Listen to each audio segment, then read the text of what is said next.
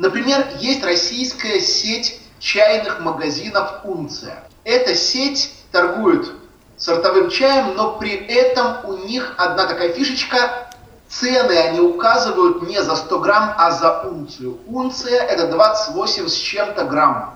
И когда вы приходите к ним в магазин, вы видите вроде как низкие цены. Например, чай Дахумпао 415 рублей за унцию. Вы быстренько достаете свой смартфон, смотрите, а в других-то магазинах почем? И видите, вот здесь 600 рублей за 100 грамм, вот здесь 700 рублей за 100 грамм. Классно, говорите вы, я пришел в недорогой магазин, выгодная сделка, девушка, дайте две. 99% покупателей даже не задумываются.